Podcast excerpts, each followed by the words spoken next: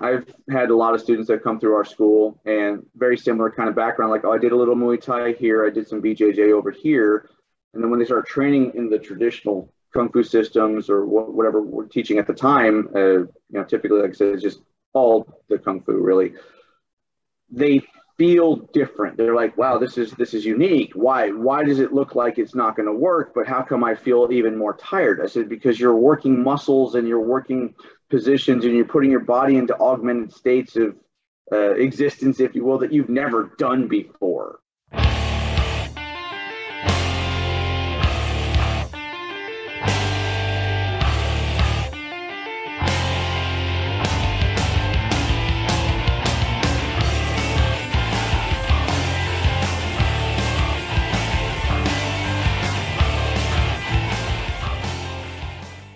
Hello, everyone. Welcome back to Conversations from the Heart. Today, we are joined by Sifu Jacob Arenstein from Spring Martial Arts out in Spring, Texas. Good morning, sir. Good morning.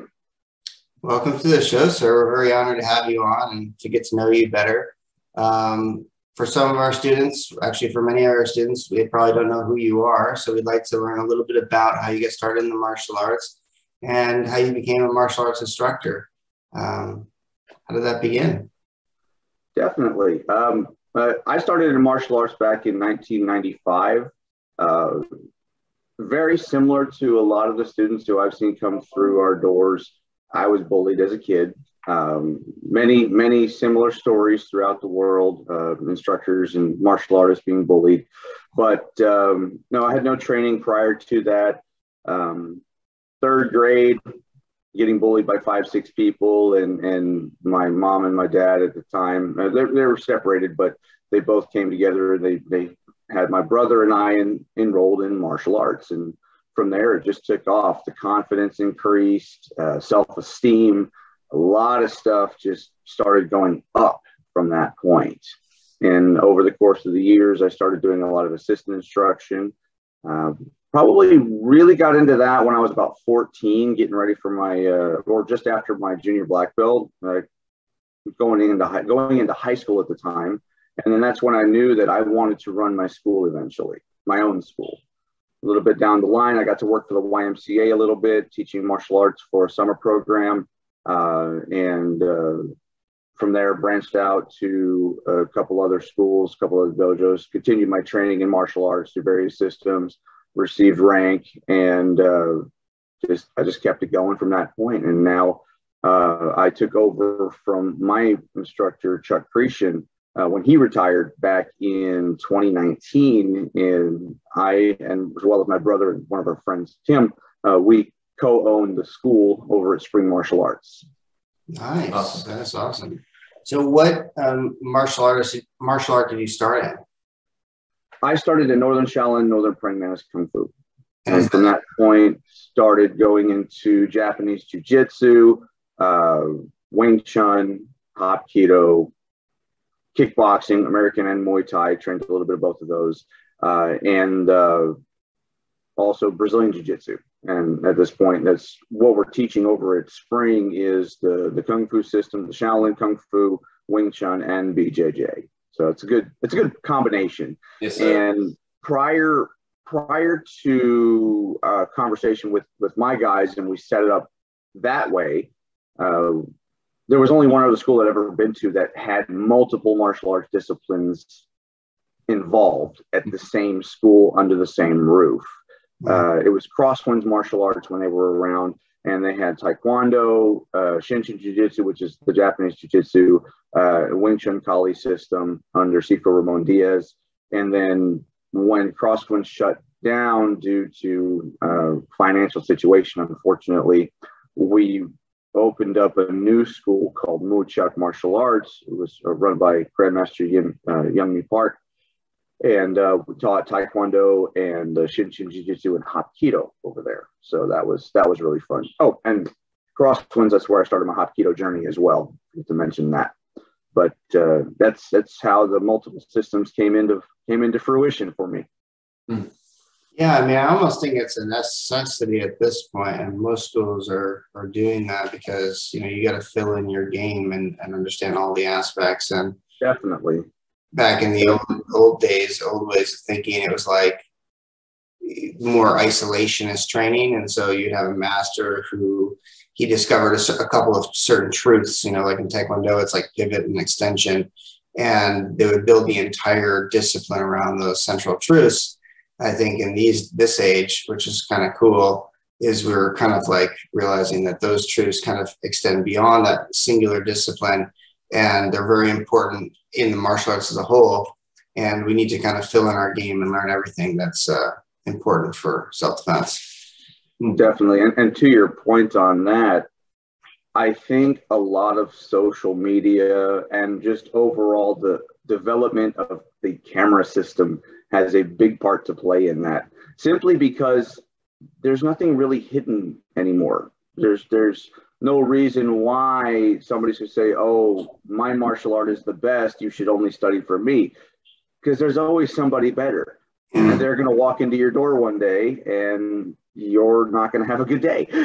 so it's just the nature of the beast. But I I really like the openness with who I associate with and who we train with because I encourage all of my students just as well as I was encouraged go cross train yeah. Find an instructor that you like. Go learn from them. Learn as much as you possibly can, and come back and show us. Mm-hmm. I do the same thing. That's that's why I'm at where I'm at because I cross trained. I took my life, I dedicated it to martial arts, and now I get to pass it off to other students, future students, you know, folks that come in from all walks of life, be it uh, a child who is being bullied, be it a young woman who wants to build up her confidence, be it a man who wants to uh, become more flexible and become more energetic and just overall get back to what they used to feel like when they were in their 20s. You know, you know same thing. It's we have all walks of life. It doesn't matter if you're a janitor or you're a CEO. You come through my doors, you're a martial artist. You know, we're all equal in that. Absolutely, yes, sir. Um, so, you know, it sounds like you've been doing martial arts a very long time. Like, how, how many years have you been in the martial arts? Sir? Oh, gosh. Okay. So 95, it makes it what? I think 26 years. All right. Long time. Something like that. About 26 years. Yeah, that's awesome. Um, so over that time, you must have had some ups and downs. And I mean, everyone has their, their struggles. Uh, what, what kind of advice would you give to martial artists who um, either are just starting out and how, how to kind of light that passion or martial artists who are a little bit more veteran who may be kind of going through a slump in their training and need some um, motivation. Kind of advice would you give those martial artists. For for the kids it, it's kind of like the new car smell. Once it wears off you'll know whether or not you really want to stay with it or yeah. if you want to trade trade it in for something else.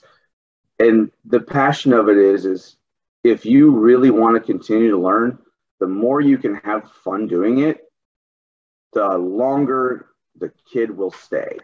Mm-hmm. And if they're just wanting to be in a slump, if they're being de- if they're depressed or what have you, the open communication professionally between an instructor and a student has to be there if there is no compassion, if there is no open communication or uh, open door policy is what I, I have, where parents and students can come talk to me uh, together privately, whatever they need in order to get something off their chest. I think that's really one of the things that motivates kids to keep coming back because they have someone outside of the home that's like a parental figure that they can trust. Mm-hmm.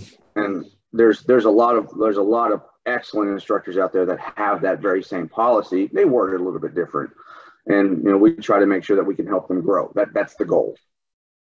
And as far as adults, uh, when they're hitting that slump, you only get out what you put in. Martial arts will give you exactly what you put into it. And if you're going through a depression, if you're going through, you know, financial difficulties, if you're going through uh, physical difficulties. Uh, like, for example, me, I, uh, I broke my knee back in 2015. Uh, was, uh, I got thrown in judo and my foot got stuck and my knee went twist and pop. Uh, it was the third major accident to my knee, but it tore my ACL and it ripped my MCL off of my uh, my shin. So I had to major surgery to fix it. it. Took me 18 months on recovery, but even though I was in a brace and walking around with a cane and couldn't bend over or anything, I was still at the school. I wasn't doing anything physical, but I was still teaching. My knowledge doesn't fade just because my physical ability is not there. Mm. And, and that's something I think adults need to realize. Uh, your knowledge isn't going to fade. And like I said, if you're going through a slump, the best thing you can do, go train go punch a bag, go do forms, go do something that's not necessarily easy, but by the end of the day, you stop thinking about all the other problems. Mm-hmm. And then you walk out and you feel better. Yeah, absolutely. Get that, get that euphoria. If I can hop in there. So I wanted to backpedal just a little bit. You were talking about, um, you know, growing up and, and cross training at these different schools. I was curious, was all of that happening here in Texas or were you, you know, at different regions? No, they were here. They were all here in Texas. Um, my instructors, uh, Mike Williams, Steve Johnson, Chuck Cretion, the, the, the, that's, who, that's who I consider my holy trinity of instructors. Okay. Um, they, Chuck, Mike, Steve, they're all friends with each other. Uh, Larry, Professor Larry Brooks, he's also a friend of my instructors. Uh, most of these guys are former military or security, and they do a lot of different things, and they, they all came about and, and grew up together. Um, I remember Professor Brooks and my instructor Chuck Crucian used to train over at Wong's Martial Arts uh, with the Kung Fu system, and Larry came in and they just became best of friends, you know, and hmm. yes, started cross training. Larry is one of Chuck's instructors. Larry's one of my instructors. Chuck's my instructor. Steve and Mike. It, it's a big, it's a it's a big mesh of just I don't know 80, 100, 200 years worth of knowledge all wrapped up. So it's it's it's fun. And uh, yeah, all the schools were local. They were here in in Spring and then Tomball and the and the uh, Klein area. So it's all very local for me. Uh, we were also part of a, a, group called PCMA, Professional Combined Martial Arts. A, it was an organization that branched off from the uh, Midori Yama Budokai, the MYB. And what we did was every year we would go to like Alabama or we come out here to Texas or go to New Mexico or Georgia. And we would have just this huge seminar. We would have 50, 60 schools out there, mm-hmm. all different arts just to cross train. I mean, it, it really had nothing to do with ranking. It was just, hey, this is what's out here. Look, learn something new. Mm-hmm. Take what you can learn, take something new, bring it back and see how it can help you improve what you're already doing. That's and cool. we did that for we did that for a number of years, and then you know, again things just go sideways because of life, and people aren't able to do the seminars anymore, which is understandable. But that knowledge and that that ideal doesn't change. Yeah. So we've got seminars being conducted. Actually, I have a seminar coming up uh, in July uh, on the 16th, we're doing a BJJ seminar with uh, one of my instructors, uh, Larry Brooks, and, and, another guy that we know and he trains with me sometimes. He's one of our instructors, um, head of the system for uh, Jose Gomez or Ivan Gomez, Ivan Gomez Jiu Jitsu, excuse me. He's coming down from Spain. So he's going to come out here and we're going to do BJJ for four and a half hours or four hours on Saturday and two hours on Sunday. So it's going to be fun.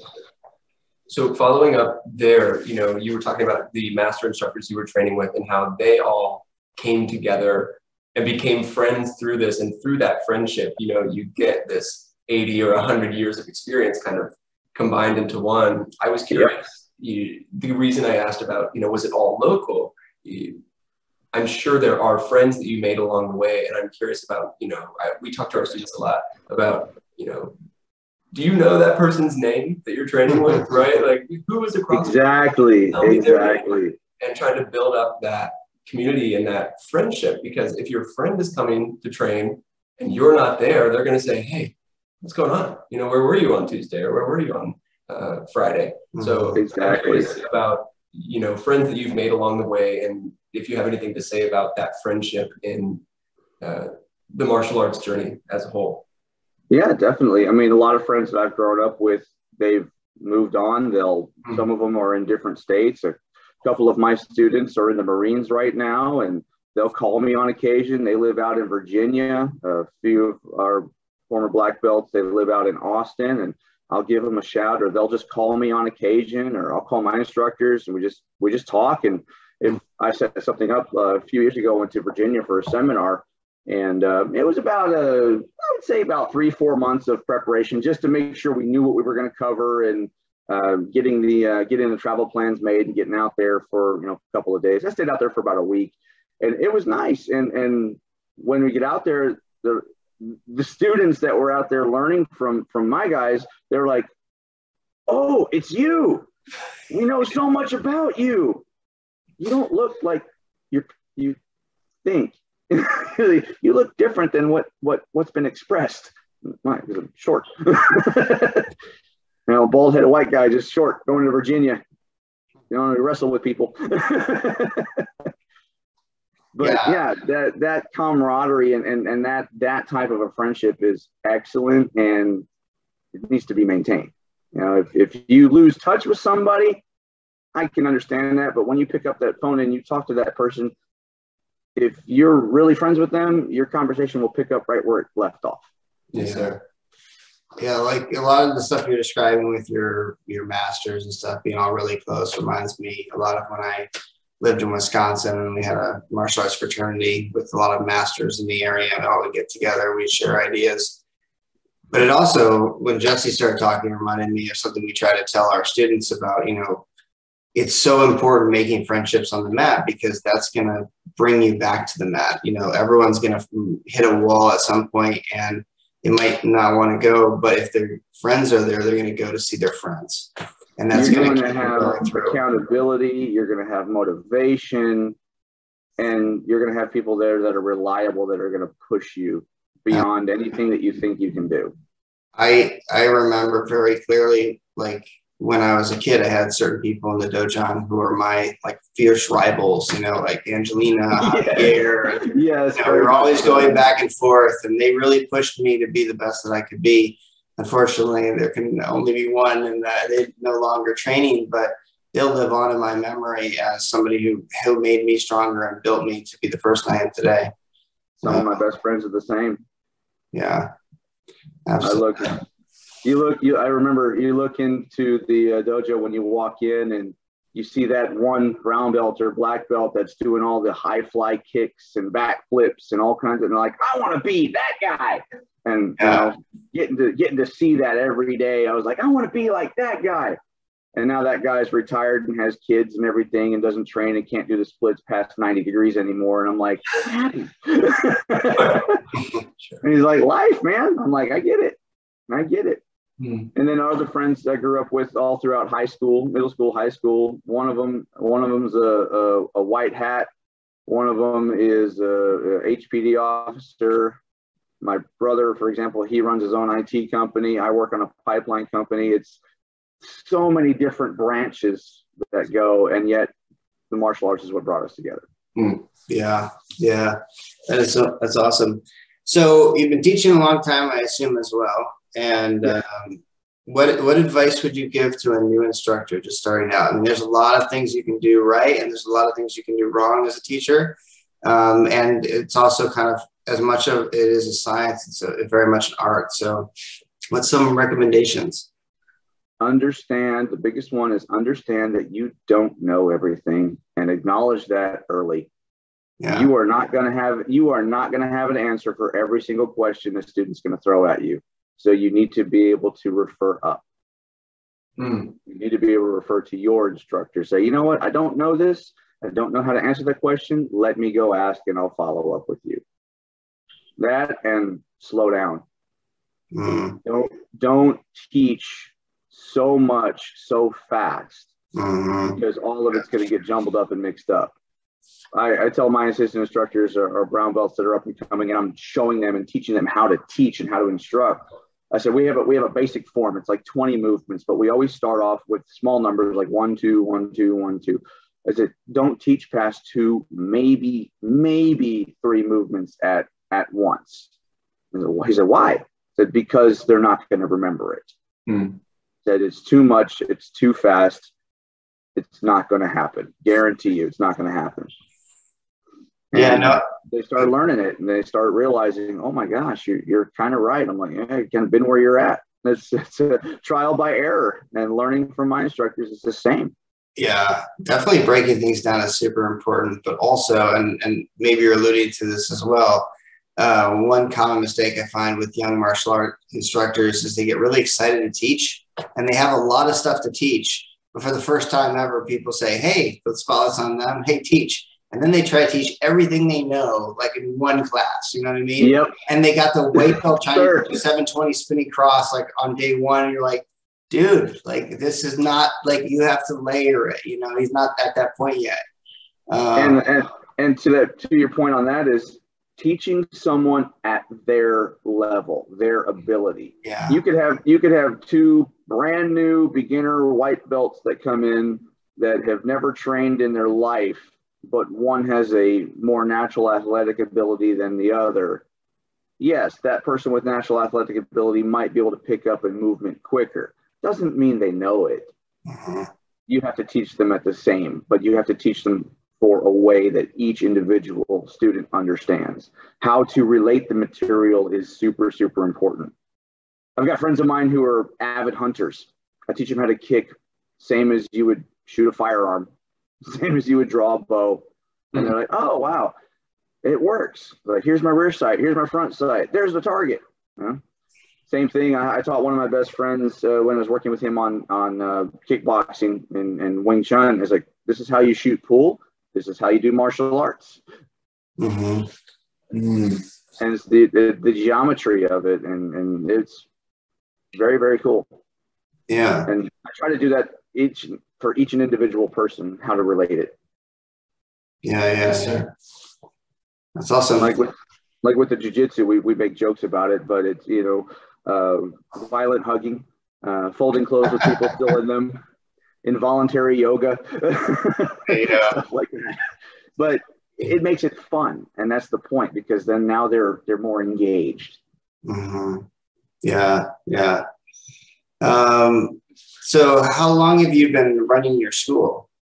Since 2019 with my group, but we've five years prior, we were pretty much doing all the instruction, setting up all the classes, overseen by our head instructor, owner, founder, Chuck Cretion. Because over those last five years, he was getting ready to retire and he was trying to pass the torch and wanted to know if we wanted to do it. And we said yes. So we started picking up the classes. He started showing us like how the finances are working, how the roster's working, how to run the school essentially over the course of five years. And he just basically sat back. He would he would jump into the classes as we were teaching, and he would just do his workouts with us, uh, chime in when necessary for instruction. Um, but apart from that, I'd say the five years was a kind of like a prereq, if you will, of taking it over fully. Because once he retired, I mean, he, he's, he's living out in Sargent, Texas, out there by the beach. So it's it's good living. Uh, the reason why I ask is because, um, you know, I wanted to little ask you about entrepreneurship and starting a business and running a business and whatnot. And we were just talking the last co- uh, podcast about David Kovar. I don't know if you know who he is. I know the name, but I don't believe I've ever met him personally. You would really like him. He has a really great approach to business and teaching. You know, he says uh, martial artist first, a teacher second, and businessman third. And that's kind of how we view things as well. But of course, you have to be a businessman if you're going to be successful in this business. And um, so, what is some advice you have for a new entrepreneur, a new businessman, uh, just getting started in the martial arts instruction business? Don't lower your standards for anyone. That's the first thing. The way you came up as a martial artist, the way your instructor instilled his knowledge on you and the bars that he set or she set for you, keep them and apply that to your business model. For example, we'll tell new parents or new students coming in that they've never had martial arts training. Uh, they're at the common question how long until I become a black belt? How long till I make the black belt? I can give you a time frame, sure, on average five years, on average six years. But my follow-up response is it really comes down to how much you work, how much you want it. Everyone learns at their own pace. You've got person here, person A starting here, person B starting here. Their journey might go this way, but then they start intertwining like this for their knowledge and their skill set. And mm-hmm. eventually they get to that top. But it's how and why they want it, which was makes them unique. But the standards never lower. That bar never lowers. Mm-hmm. And that's the first thing I would say. Second thing is make sure you have open communication with uh, your subjects and your parents and your students and run the business model that way as well. If you don't have that open communication, you don't have the open door policy, people tend to shy away from things. Be aim, be amiable, be personable, you know, try to introduce yourself to as many new folks coming in the door as possible. Sit down, have a conversation with them. Don't be standoffish. Don't just run the school. And if you're the only instructor on the floor, you do what you got to do. But if you have other instructors that are assisting and somebody new comes in and wants to get information, if you have the opportunity, go talk to them. Hmm. Or at least give them some time for and say, hey, look, um, we are, we're finishing up here. You can hang out for about 30 minutes or so. Love to have a conversation with you. Real simple, some, just something that will directly acknowledge that person's presence. So yeah. that way they're not they're not feeling like a number. Mm-hmm. Yeah. What in? Um, what are some of the practices, like your most successful business practices, do you think? Like, what are some of the strategies that you've used to develop your business? Honestly, social media has worked a lot. Yeah. Nice. The social media, online social media presence, when I really started getting into it, as far as like TikTok, Instagram, Facebook, and, and set it up as the business profile page. And it, it might be just something as simple as a picture or a flyer coming up or, you know, highlights to some of the classes that we're teaching or I have some of my students, they've asked if they could help. And I said, oh, yeah, definitely. Record them and then send me the recordings or take the pictures, send me the pictures so I can do all the editing and put it on social media. And that's drawn a lot of attention. I, I had a parent come in a few months ago. They said, you know, I you know, feel like I've known you forever. I've been watching your stuff online and I hmm. want my kid to join. I'm like, well, let's do it. Hmm. It's a lot different than the Hollywood movies that you see, but let's do it. Sir. I'm curious. That's probably one of the biggest things. Yeah, that's awesome. You mentioned so you mentioned TikTok, and TikTok is something that we have bounced around, and you know I've like dabbled into it, and it's it can be really overwhelming. What yes. what kind of um, engagement are you getting on there? Like you know, are you putting up videos explaining things because you know there's just so many genres Some. of TikTok video majority of the videos that I have I put up are picture highlights of our classes. Hmm. I don't know if you have an opportunity or have had an opportunity to look up spring martial arts on TikTok, but you'll see a variety of things. There's a lot of jujitsu stuff. There's a lot of kung fu stuff. There's some things that are explaining what's going on in the class. And I, I try to keep the videos to one minute. I mean, just if you think about it this way, when you send a resume, you have 10 to maybe 15 seconds to catch someone's attention on the first two lines. If they see a resume and they're having to flip through three, four pages, typically that resume gets put to the side until the last resort because they don't want to sit there and dabble in something that they've never seen before. so you get about 10 to 15 seconds. So I try to keep the videos about 20 minutes, 20 seconds to a minute, mm-hmm. unless I'm doing an explanation.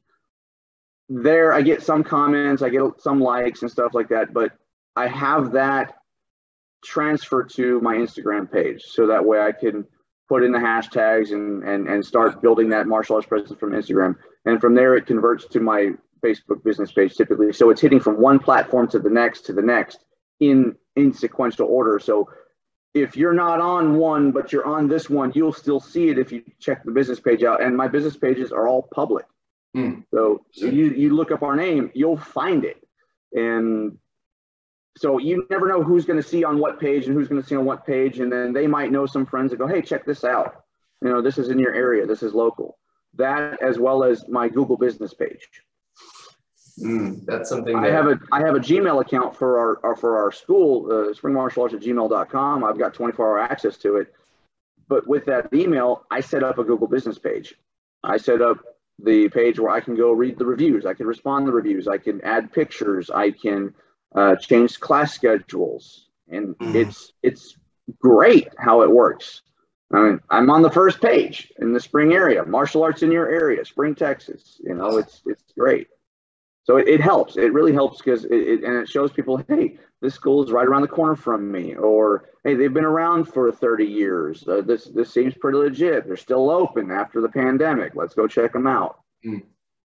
Are you getting a lot of your leads just like up on your website from that internet traffic, or are you do. doing we a do. lot of like, uh, like the last month? I've had 10,000 people view our page. Woo! On the Google business page. That's crazy. Now some of them, now some of them are duplicates, but we've had 10,000 people view the business page. So that's that's good. And they're all local within a 15 to 20 mile an hour radius or 20 mile radius, 20 mile per hour. 20 mile radius. Yeah. all right, let's go. Fast yeah, 15, 15, to 20 mile radius um, typically is where, where I'm getting the traffic from. Yeah, that's yeah, great. That's great. That's great. Um, so I'm sure we can talk more and more about that. But um, one thing that I like to do as a martial artist is read books and watch videos. something that I started doing a long time ago, and something I realized very few martial artists do. Now these days, everyone watches videos, and you know, you get the not to be condescending, but you get those YouTube uh, warriors and stuff. Who, the, the YouTube black belts. Oh yeah, like learn martial arts from YouTube. But I will say, yeah, I will say that, uh, like early on, I started reading books about the history of the martial arts and stuff like that.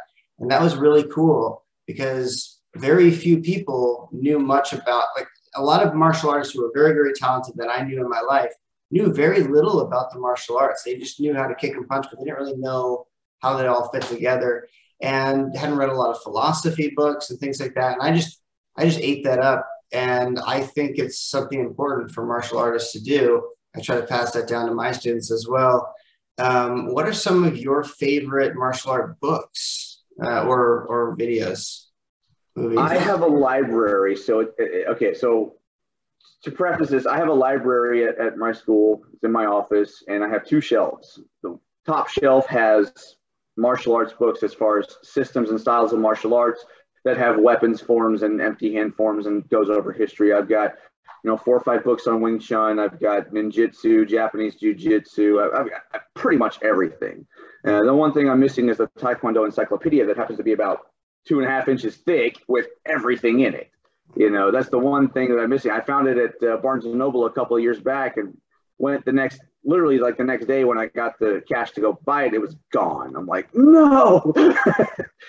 So, but I, I, have a book, I have a shelf on that. Uh, the bottom shelf is a lot of philosophy, a lot of uh, meditation, a lot of history of martial arts.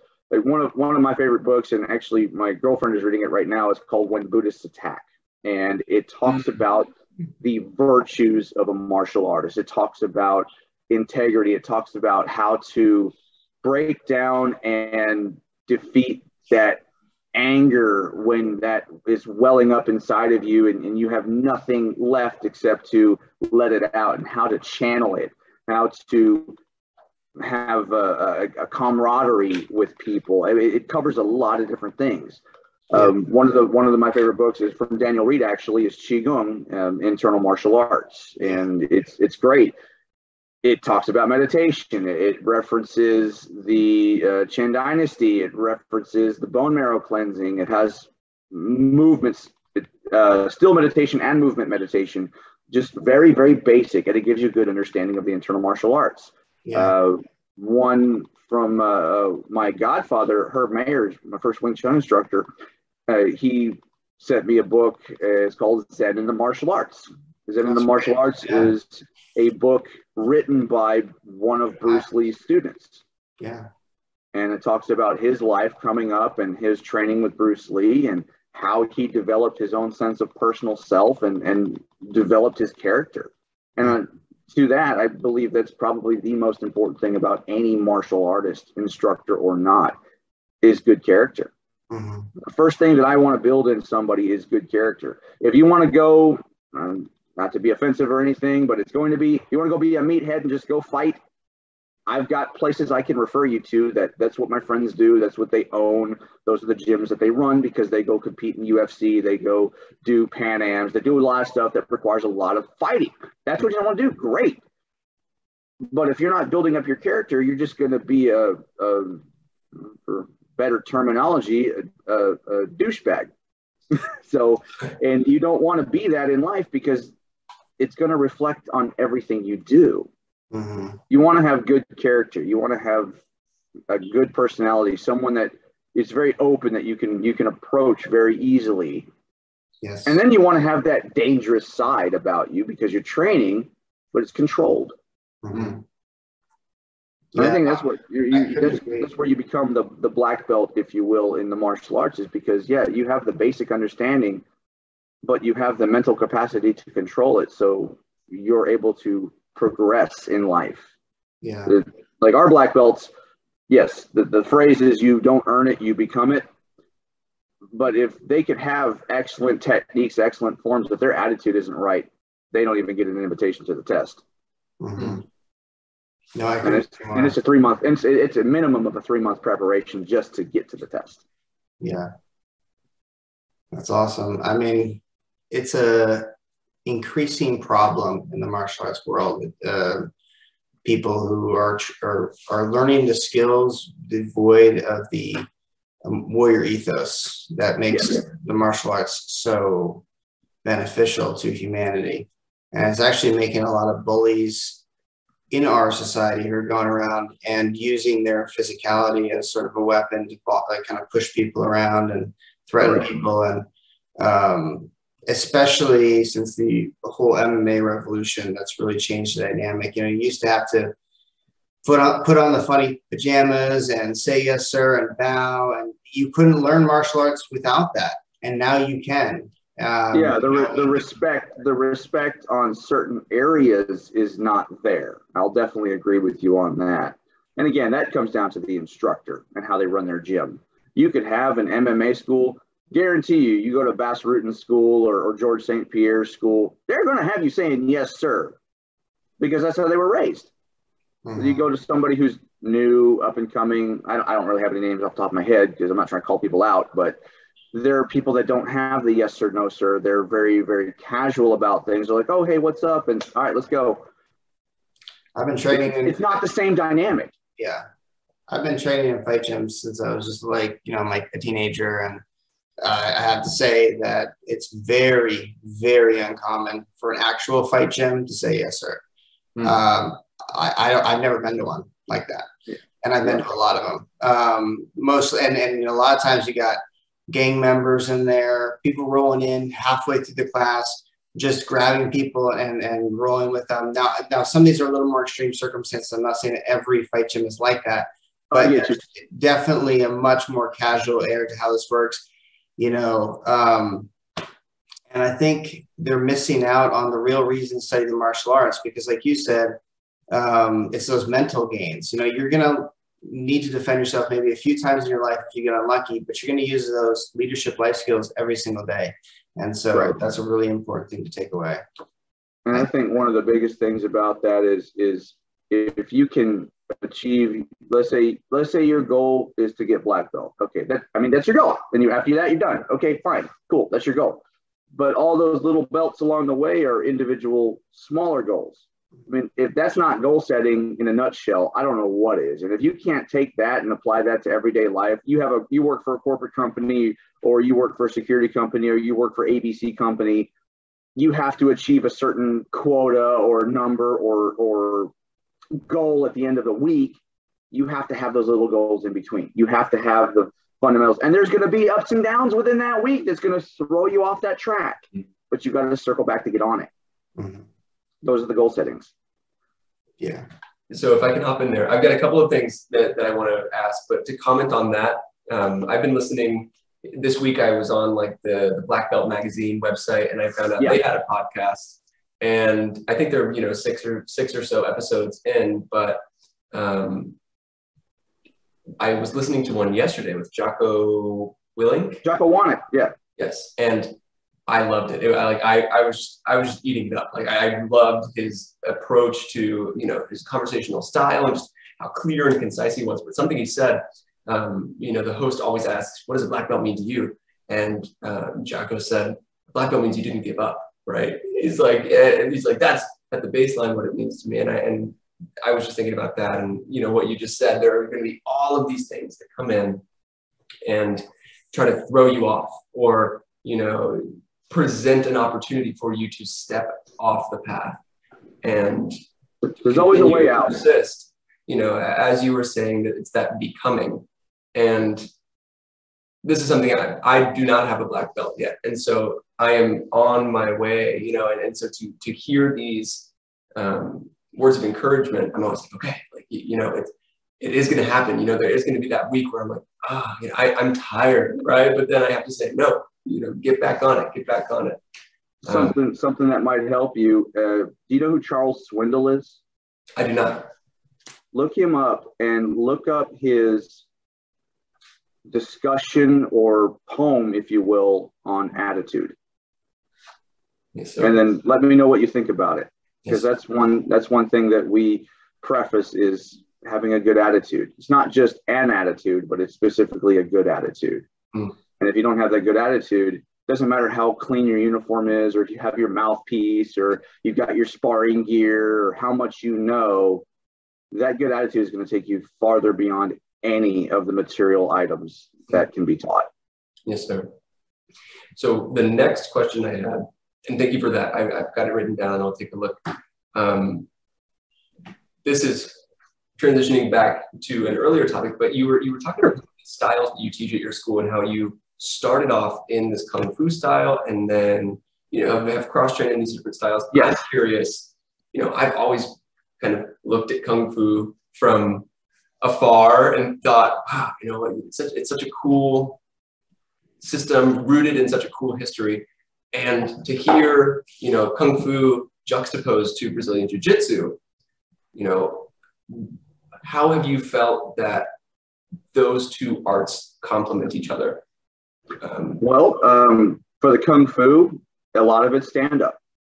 Brazilian Jiu Jitsu, majority of it is groundwork. And there's there's three major components to any martial arts. There's your your forms application, your self defense, and your theory.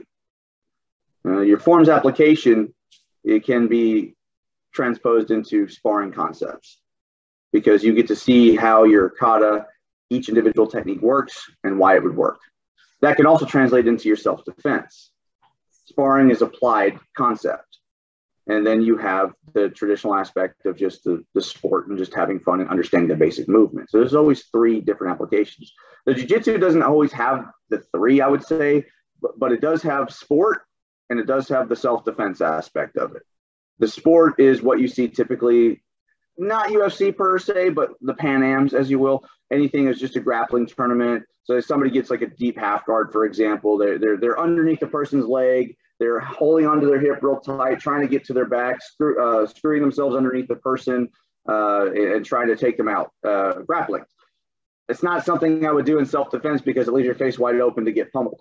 You know? mm-hmm. there, there, there are gives and takes. But where they complement one another is they fill each other's holes. If I'm on the ground in a particular position to grapple, I should be able to hit you. If I'm standing up, throwing punches and kicks and moving around, and I have a larger, larger space I can move with, that means I should be able to grab you and manipulate your body. There's only two things, and and, and I hate, I, I don't really hate to say it this way, but it, it, makes a lot of people uneasy. Is there's really only two things that happen in martial arts: you're striking somebody or you're grabbing somebody. That's it. Mm.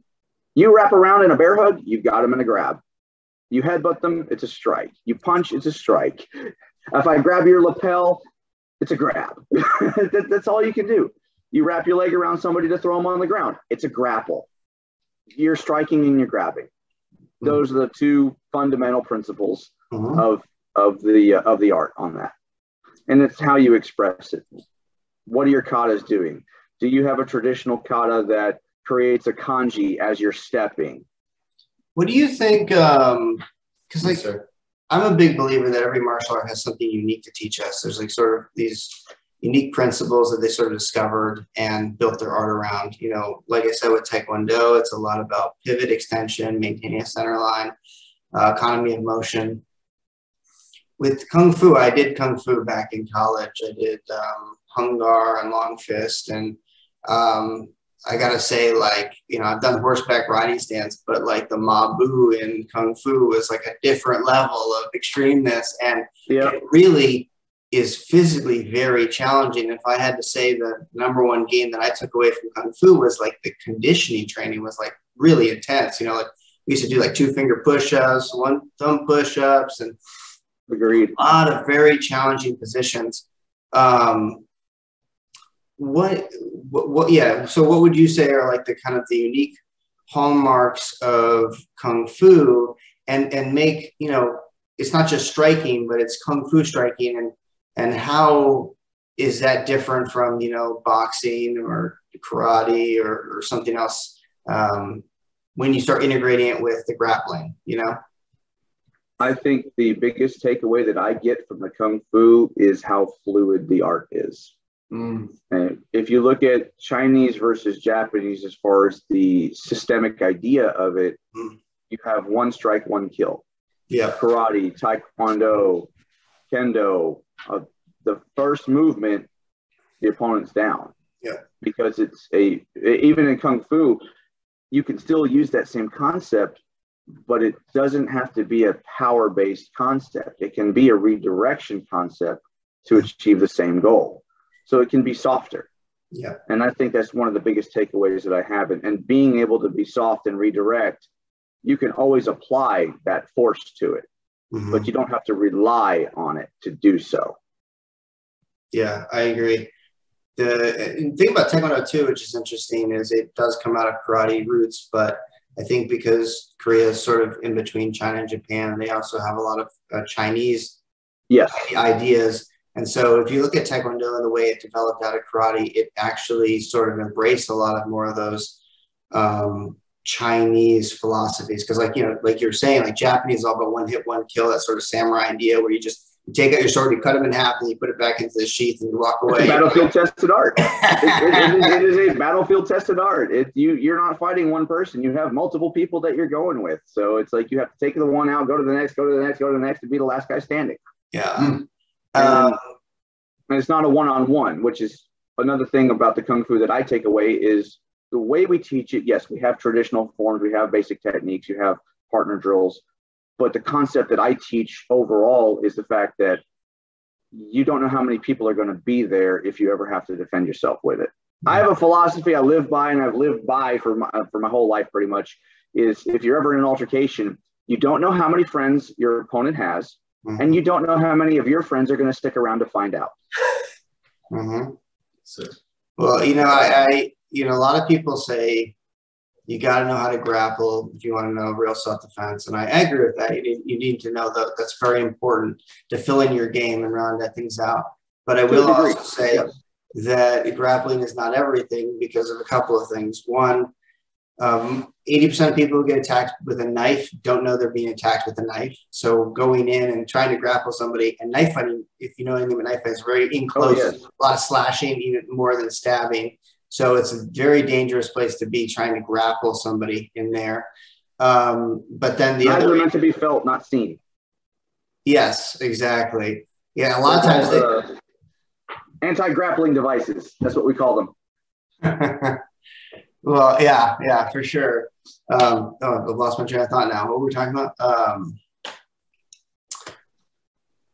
Getting in close Mhm. with the knife. With the oh, oh, why, why grappling is not everything. So um, it is really important, and I think everyone should know it. But it also, you can't really fight two people at the same time. You know, if I'm if I'm wrestling you and your buddy comes, he can just curb, curb stomp my face basically as I'm trying to wrestle you.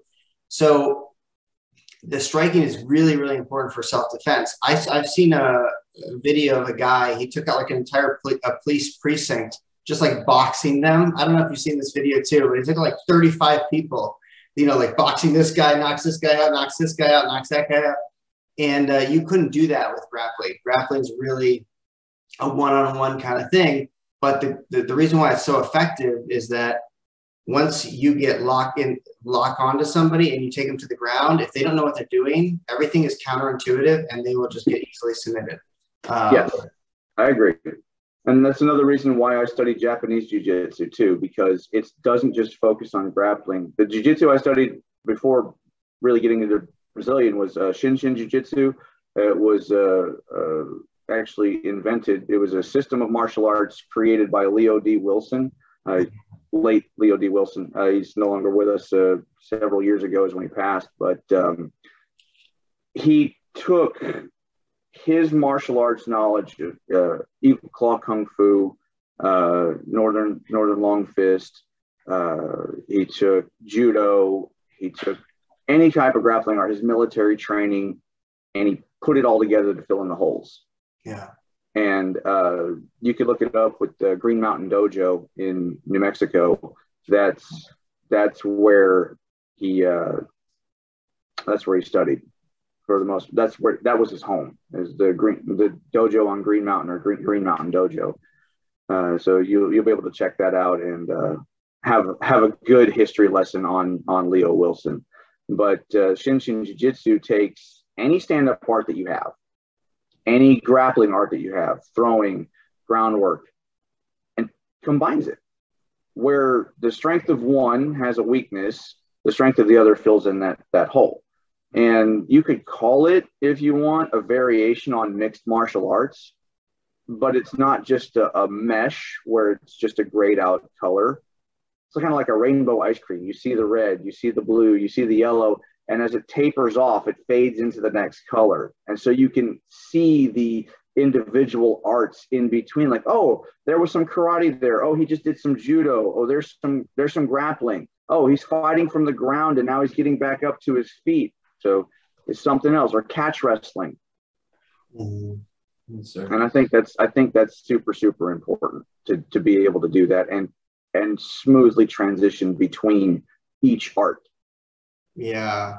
It's going to open an entire Pandora's box of things, but I will say laymen don't know uh, really enough about martial arts and how it all works to sometimes parse through the individual techniques to really figure out what works and doesn't work. So what they do oh is correct they say, well, what is the, if you took all of the techniques in this art, what would be the most effective martial art? And so they'll say, well, in striking is going to be Muay Thai, and so they're going to they're going to just take Muay Thai, and then in in grappling it's going to be Brazilian Jiu Jitsu, and they're just going to basically learn those two arts and combine them, and that's what you see with MMA. But the thing is, that's just because like it's like if you I don't know if you play video games or whatnot, pro- probably not, but if you did, you know that there's like a met, there's like meta, right? And like yes one one build gets just like one point better, like D- DPS or something, and then everyone wants to just do that one one build.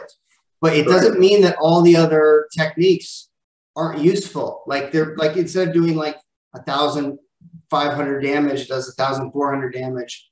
This technique right next door in the neighboring martial art, and um, it's just because that one had the very was at the top of the leaderboard that everyone wants to do that one one. Well, because it has a high success rate Mhm. It has a very high success rate. It's easy to put together, and you know, to each their own. But there's nothing wrong with that. I mean, if that's what you want to do, go do it. Just don't think that's the only thing that's out there. Be open minded. That, that that is the, that is the problem is that because laymen don't know enough about the martial arts as a whole, they assume they make a lot of assumptions, and so then you know, I would say maybe 20 years ago, the whole martial arts landscape was really different, and it was much more crunchy, and there was a lot of pockets, interesting pockets. Now it's become much more homogenous, and you you see a lot of young martial artists that really don't understand how we got to where we are right now, and they they like just started learning Muay Thai and Brazilian Jiu Jitsu without learning traditional martial arts before that. So they don't really understand how these things all go together, and they make a the lot dynamics of it. of elitist assumptions that aren't really true, um, unfortunately. I, I agree. I agree on that. And uh, to to your point, I've had a lot of students that come through our school and very similar kind of background. Like, oh, I did a little Muay Thai here. I did some BJJ over here. And then when they start training in the traditional kung fu systems or wh- whatever we're teaching at the time, uh, you know, typically, like I said, it's just all the kung fu really. They feel different. They're like, wow, this is this is unique. Why? Why does it look like it's not going to work? But how come I feel even more tired? I said, because you're working muscles and you're working positions and you're putting your body into augmented states of uh, existence, if you will, that you've never done before. Mm-hmm. You know, uh, form work. Form work. It, it, I love doing forms and kata and everything, and it's a prime example of what people argue that the reason martial arts doesn't work is because it's all forms. Like, no, forms are an interpretation of techniques. It's a combination of techniques like a puzzle, but you can take any one of those techniques and apply it. Forms are designed to hide the art. Forms are designed to be two dimensional. You know, you're going to have a string form and if somebody's pushing out the punch this way or hitting this way or wherever, and you're standing 90 degrees to where the power should be mm-hmm. because it's hidden you're not working just straight up hip rotation. You're working something different mm-hmm. until you apply it in a technique or you see the self defense or the sparring application of it. You don't truly understand it. So yeah, you can walk in, put a glove on, put a wrist wrap on, and beat the crap out of a bag and wrestle a bag on the floor or work with people. Great, you have a lot of application there. Do you understand the internal components of what you're doing? Do you understand biomechanics? Do you study mm-hmm. human anatomy? Do you know which direction muscle structures run to help or hurt? Do you know which way joint rotation needs to go in order to fix it or hurt it? Do you know how much pressure it takes to break a specific bone in the body? No, you don't. You just over you're overzealous and you hurt your partner or you hurt yourself by doing something wrong. Your arm is tucked up this way. And, oh, I'm going to turn into it. No, you're going to break your shoulder. Yeah. Don't do that.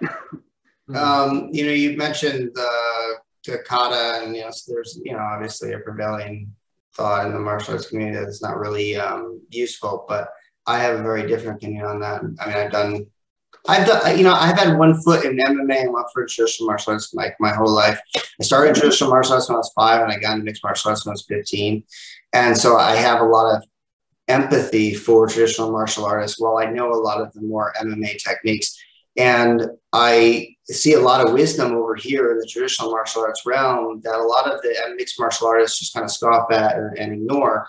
And it's really to their own detriment. And um, anyway, kata is one of them. And you know, the, the original kata, you know, all martial arts that we think of right now comes out of judo, basically. You know, Jigoro Kano, he he took the uniforms from the Japanese firefighters. He took the belts from the swim team. He took the Dan system from the game of Go and the famous Go announcer, and he kind of put it all together in the way that we think about it now. We've all just been rebranding it and, and rehashing it over the last hundred years. And in his initial curriculum, he had kata. And you know what the kata are? It's the exact same kind of kata that you see if you go into a BJJ school and they start teaching you self-defense techniques. Okay, someone grabs you here, you, you break out like this, and you come to the side and you do a hip throw, and you take them down and do an arm bar. You're putting different techniques together to create a single self-defense. That is the original judo katas. Okay, mm-hmm. and in in a striking art looks a little bit different. Somebody attacks you over here, you block, and then you counterpunch, and you go over here and you kick that guy. And it's in the olden days of like Okinawan, uh, well, Okinawan Kobudo, but uh, karate, um, mm-hmm. you know, they would, your master wasn't able to sit there and teach you all the time openly because it was kind of like, had to be a secret thing. So he would teach you some techniques in a pumse or in a kata if you do Japanese mm-hmm. martial arts. And he said, I want you to go practice this for two months and then come back, meet me out here in this little grove, you know, two months from now, and then show me your kata, and we'll see how much you've improved. And if you have, then I'll teach you the next kata. And actually, all those original uh, karate katas were named after their master and their master before, and they were basically the lessons of the masters going back into antiquity. Um, mm-hmm. And so, for me, a kata is just it is a a routine that you can do on your own to, to improve the skills that are essential at your rank. Um, yeah. And there's nothing wrong with that. There's nothing wrong. I agree. I agree. And, and I think it's equally important that, for example, when you're an instructor, that you are still practicing those basic kata. Because if you don't practice the basic kata, it's going to get watered down. You need to be able to go in and demonstrate higher proficiency or the highest proficiency rather at those basic kata than you can your most advanced. Mm-hmm. If you can't do that, then you need to go relearn it. You need to go practice it and study it even more and look at the components of why you're doing certain things to to make it better because that's what your students first learn. Mm-hmm. Our basic basic form number one. it's that if that's the first form you ever learned, then that's the best form that you should ever know. It's almost like one of the first lessons that every martial artist needs to learn is that there's so much more depth even to that first kata than you realized. You know what I mean? Like, like they, they, they're like, yeah, I know we have a kata called Kibonyan. It, it, literally means basic pattern. That's the first thing you learn. It's like low block punch, low block punch, super ridiculously simple. Yeah, yeah. And everyone's like, yeah, I got it. And he's like, no, you, you don't got it. You don't got, no, it. You, don't got it. you got the pattern. You got the pattern. Yeah, you might memorize the pattern. Okay, now teach it to me. Why yeah. is my foot this way? Why is my punch this way? How come my wrist is not it's supposed to be bent? Yeah, I, I, I was uh, I was actually working forms uh, Thursday mm-hmm. with our with our adult class, and I basically tore it apart, tore it up one side down the other, and I said, like, now here's the small intricacies of how to make this better. And then when they start doing it, they're like, wow. I'm like, do you feel the difference in your stance? Do you feel the difference in your structure and where your force is going through your punching and through your footwork? And they're like, yeah. I said, you're this big around. I said, and, and you're holding me back. It's structure, mm-hmm. but they didn't realize it. They're like, wow, this is this is different. Now they they try to match it. And I always tell people, once you feel that point of balance and that structure that you think is almost the absolute best that you can get it, memorize how that feels and try to repeat it over and over and over again and then make it better. Mm-hmm. Yeah, yeah, no, I, I agree. And uh, it has a lot of other gains too. I feel like, for example, you know, it depends on how you do your kata, obviously, because you could have more of a like a modern, just like fighting stance kind of kata, which might have different benefits. Like a kempo, like a yeah. kempo style. Yeah. But uh, you know, if you're more of a traditional martial artist and you're doing the low stances and things like that, you know, it's going to develop good leg strength, uh, hip uh, extension and flexibility, things like that. But one thing I think that um, is really important that's not really talked about a lot is developing focus and spatial uh, like sort of problem solving. You know, I get a lot awareness. Of, yeah. Yeah. I have a, we have a little warriors program which starts at three or four, depending on their focus and goes up to about six or about six. And um, a lot of parents kind of scratch their head when I say six because their kids go to school uh, when they're five, and and when they're six, they're in like what uh, kindergarten or, or kindergarten, grade, first grade, something like that. First grade, right? So like, well, we're not. They're not in daycare. They're not in preschool anymore, but you're still putting them in the preschooler program. And I didn't start out that way. I ended up doing it over time as I started to realize like kids at that age haven't developed the ability to like figure out left and right and ways to turn. And so uh, even though their attitude is great, they're perfect sit and whatever, and they say yes, sir, they don't really know how to like use the right hand in the right position and handle more complicated grappling defenses and the, and the and the kata and stuff like that. Agreed. So um, that's one of those benefits though, because you see like kids. You know, I had a I've had a lot of kids over the years who have like um, ADHD and dyslexia and um, and the forms can actually immensely help them in those areas developing patience developing um, visual problem solving. To, to your point on that as well uh, we had a program as well uh, called little the little masters program which was from four to six same kind of concept that you had um, many many years ago uh, when we had the instructors to help run it. But um, we also worked with high functioning and low functioning autistic students.